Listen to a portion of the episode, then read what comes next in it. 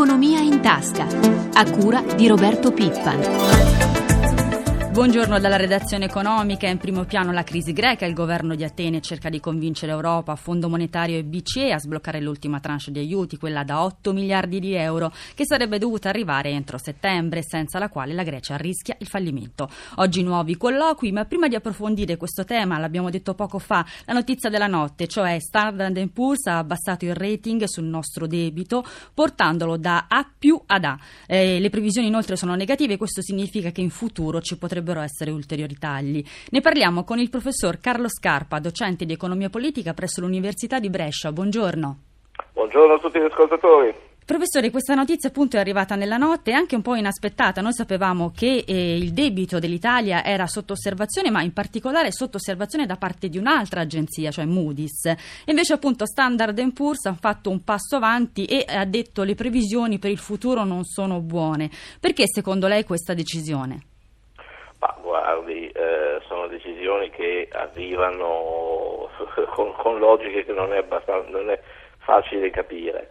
Eh, diciamo che eh, è un po' curiosa questa decisione, nel senso che l'Italia aveva dato una pessima prova di, di se stessa durante agosto, ormai le cose sembravano essere abbastanza assestate, se questa decisione fosse arrivata um, tre settimane fa si sarebbe capita molto bene.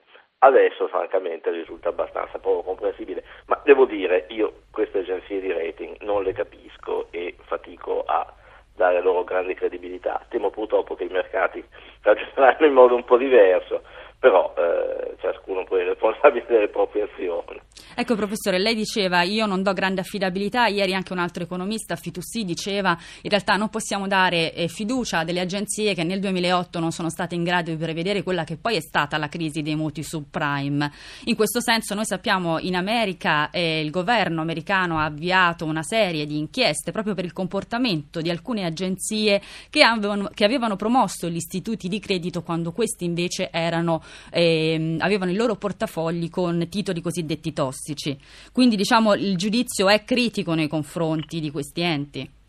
Ma è molto più che critico, la cosa che francamente fatico a capire è come si possa ancora ascoltare eh, questi signori dopo che se c'è una cosa, dico uno, che la crisi finanziaria ci ha chiaramente detto è che queste agenzie non sanno fare il loro mestiere.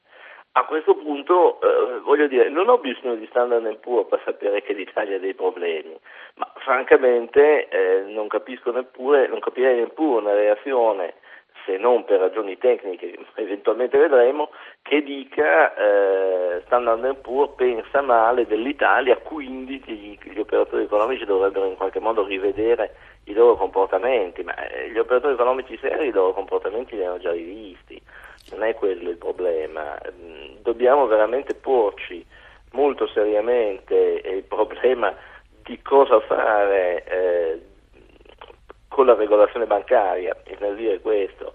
Eh, queste agenzie sono delle, delle agenzie eh, private che fanno quello che ne hanno voglia e nessuno può impedire loro di fare quel che, quello che vogliono però fatico veramente a capire come la regolazione delle istituzioni finanziarie possa ancora basarsi sul fatto che Standard Poor's dice A piuttosto che non A più, piuttosto che non A meno.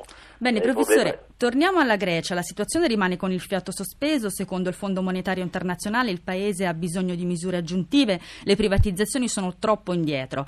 E la cancelliera tedesca Merkel ha avvertito che la disgregazione dell'euro porterà alla disgregazione dell'Europa, quindi un avvertimento forte. Sappiamo che la cancelliera si sta impegnando appunto per difendere l'euro e ha una posizione di intervento nei confronti di quello che sta succedendo in Grecia. Secondo lei, professore, obiettivamente il paese ellenico riuscirà a centrare gli obiettivi di risanamento per avere quest'ultima tranche di aiuti?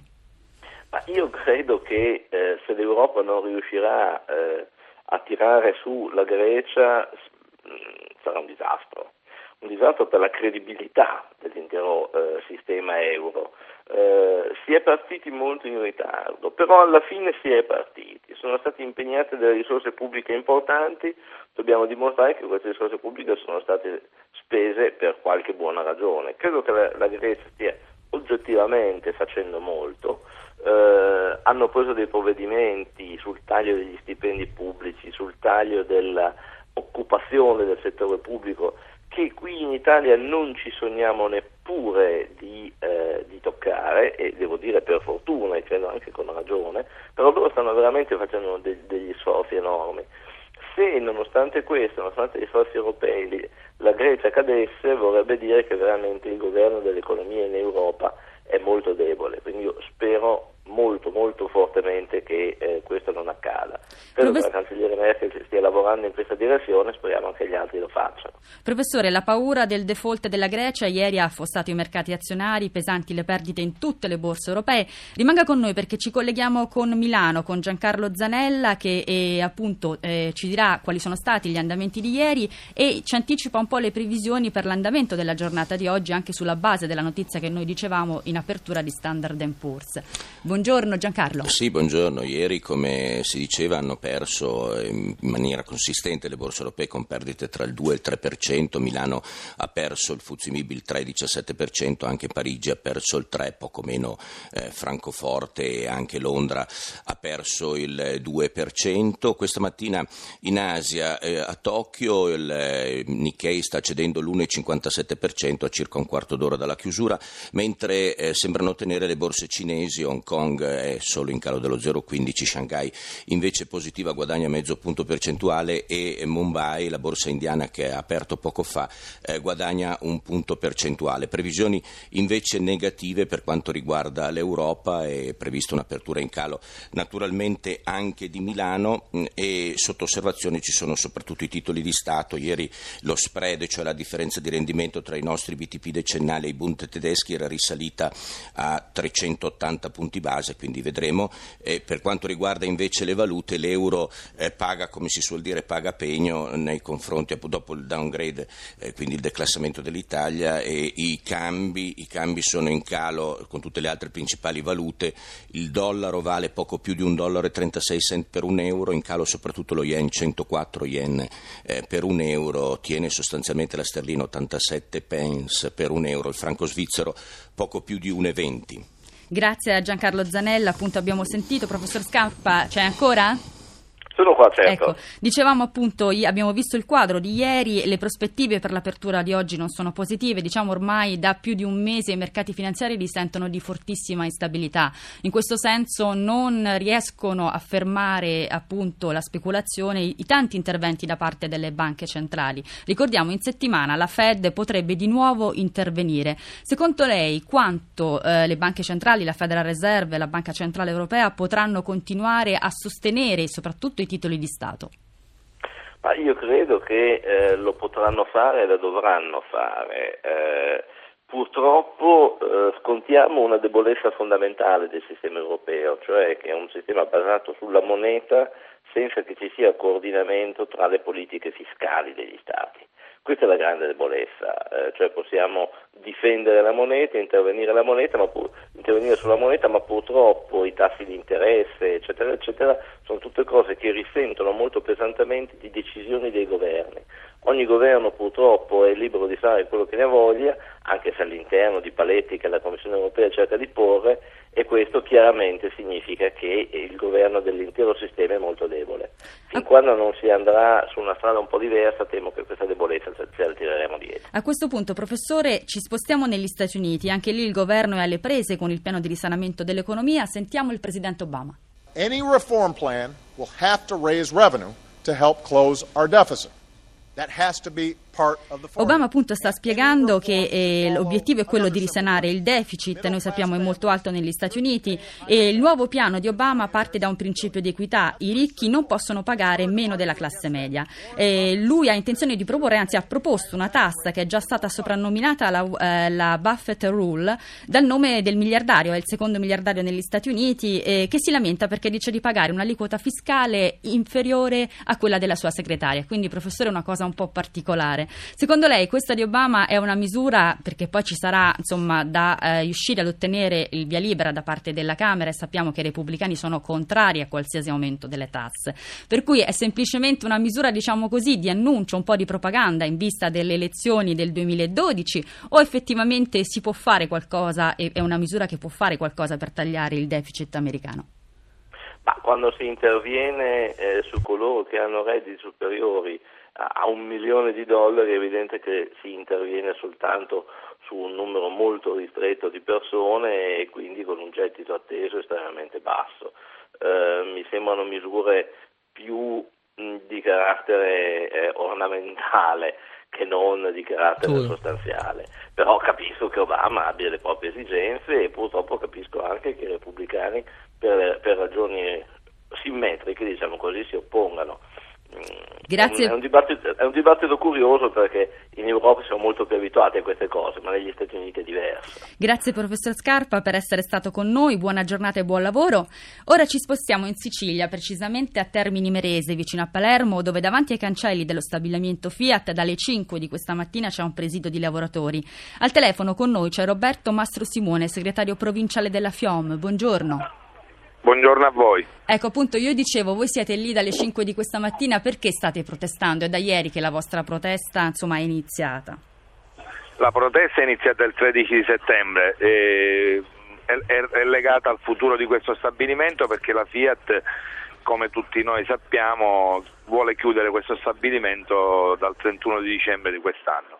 Significa che dal 1 gennaio 2200 lavoratori nel mezzogiorno in Sicilia dove la disoccupazione giovanile dire, ha record eh, impressionanti e con la criminalità dire, che tiene banco purtroppo in questa regione il rischio che un grande sito industriale come quello di Termini Merese potrebbe dal primo gennaio scomparire. Mastro Simone, a febbraio scorso era stato raggiunto un accordo di programma per la riqualificazione appunto dello stabilimento siciliano che prevedeva un investimento complessivo da un miliardo di euro. Che cosa è successo?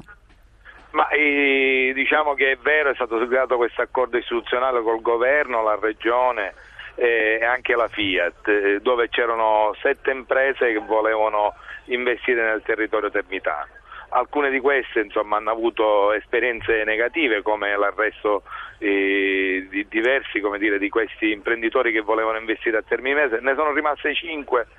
Di queste cinque uno è l'ADR che vorrebbe sostituire la Fiat dal primo gennaio, però noi sappiamo che è un'azienda dire, che eh, costruisce poche vetture in Italia e che eh, vorrebbe eh, fare circa 60.000 vetture l'anno, noi da questo punto di vista siamo molto preoccupati sia per la capacità industriale di questa azienda ma soprattutto per quello che potrebbe ricadere in termini negativi occupazionali in questo territorio. Grazie, grazie Mastro Simone. E sono le 7.51 e 9 secondi. In questo momento è arrivata eh, quello che è appunto l'appuntamento della giornata. Oggi, infatti, 24 settembre a Bologna si apre Cersaie, il Salone internazionale della ceramica per l'edilizia e l'arredo bagno. Ci presenta l'iniziativa Franco Manfredini, presidente di Confindustria Ceramica. Buongiorno. Buongiorno. Qual è il tema di questa edizione che punta soprattutto all'ecosostenibilità dei materiali, giusto? Il tema è vivere l'evoluzione del mercato. Eh, questo è il tema del convegno iniziale che si svolgerà oggi, convegno economico che appunto vuole mettere in risalto le caratteristiche, affrontare un po' le caratteristiche dei nostri tempi, eh, che sono, eh, che sappiamo, hanno problematiche legate a, alla globalizzazione, alla crisi e la nostra fiera, eh, che è la fiera di riferimento di, di un settore, quello che produce ceramica per edilizia, dove l'Italia ha la leadership eh, nell'innovazione, una leadership che si, si, vede, si vedrà in questi giorni, a cominciare da oggi, eh, nel Fiera di Bologna. Dottor Manfredini, lei lo diceva, è un momento di crisi, come il settore sta superando questa fase e quali sono i dati finora? Ma guardi, eh, eh abbiamo dati eh, complessivi che riguardano il primo semestre di quest'anno e ci sono anche dei, dei numeri positivi, eh, numeri positivi che vengono in questo caso da recuperi importanti sui mercati europei. Stiamo dimostrando che dove, dove eh, riprende la, l'attività, cioè il trend delle costruzioni immobiliari, il nostro settore intercetta la crescita e cresciamo. Infatti... Bene, bene Manfredini, dunque lei diceva soprattutto appunto eh, agli investimenti e agli esteri, noi vi salutiamo e lascio la linea a Luca Patrignani.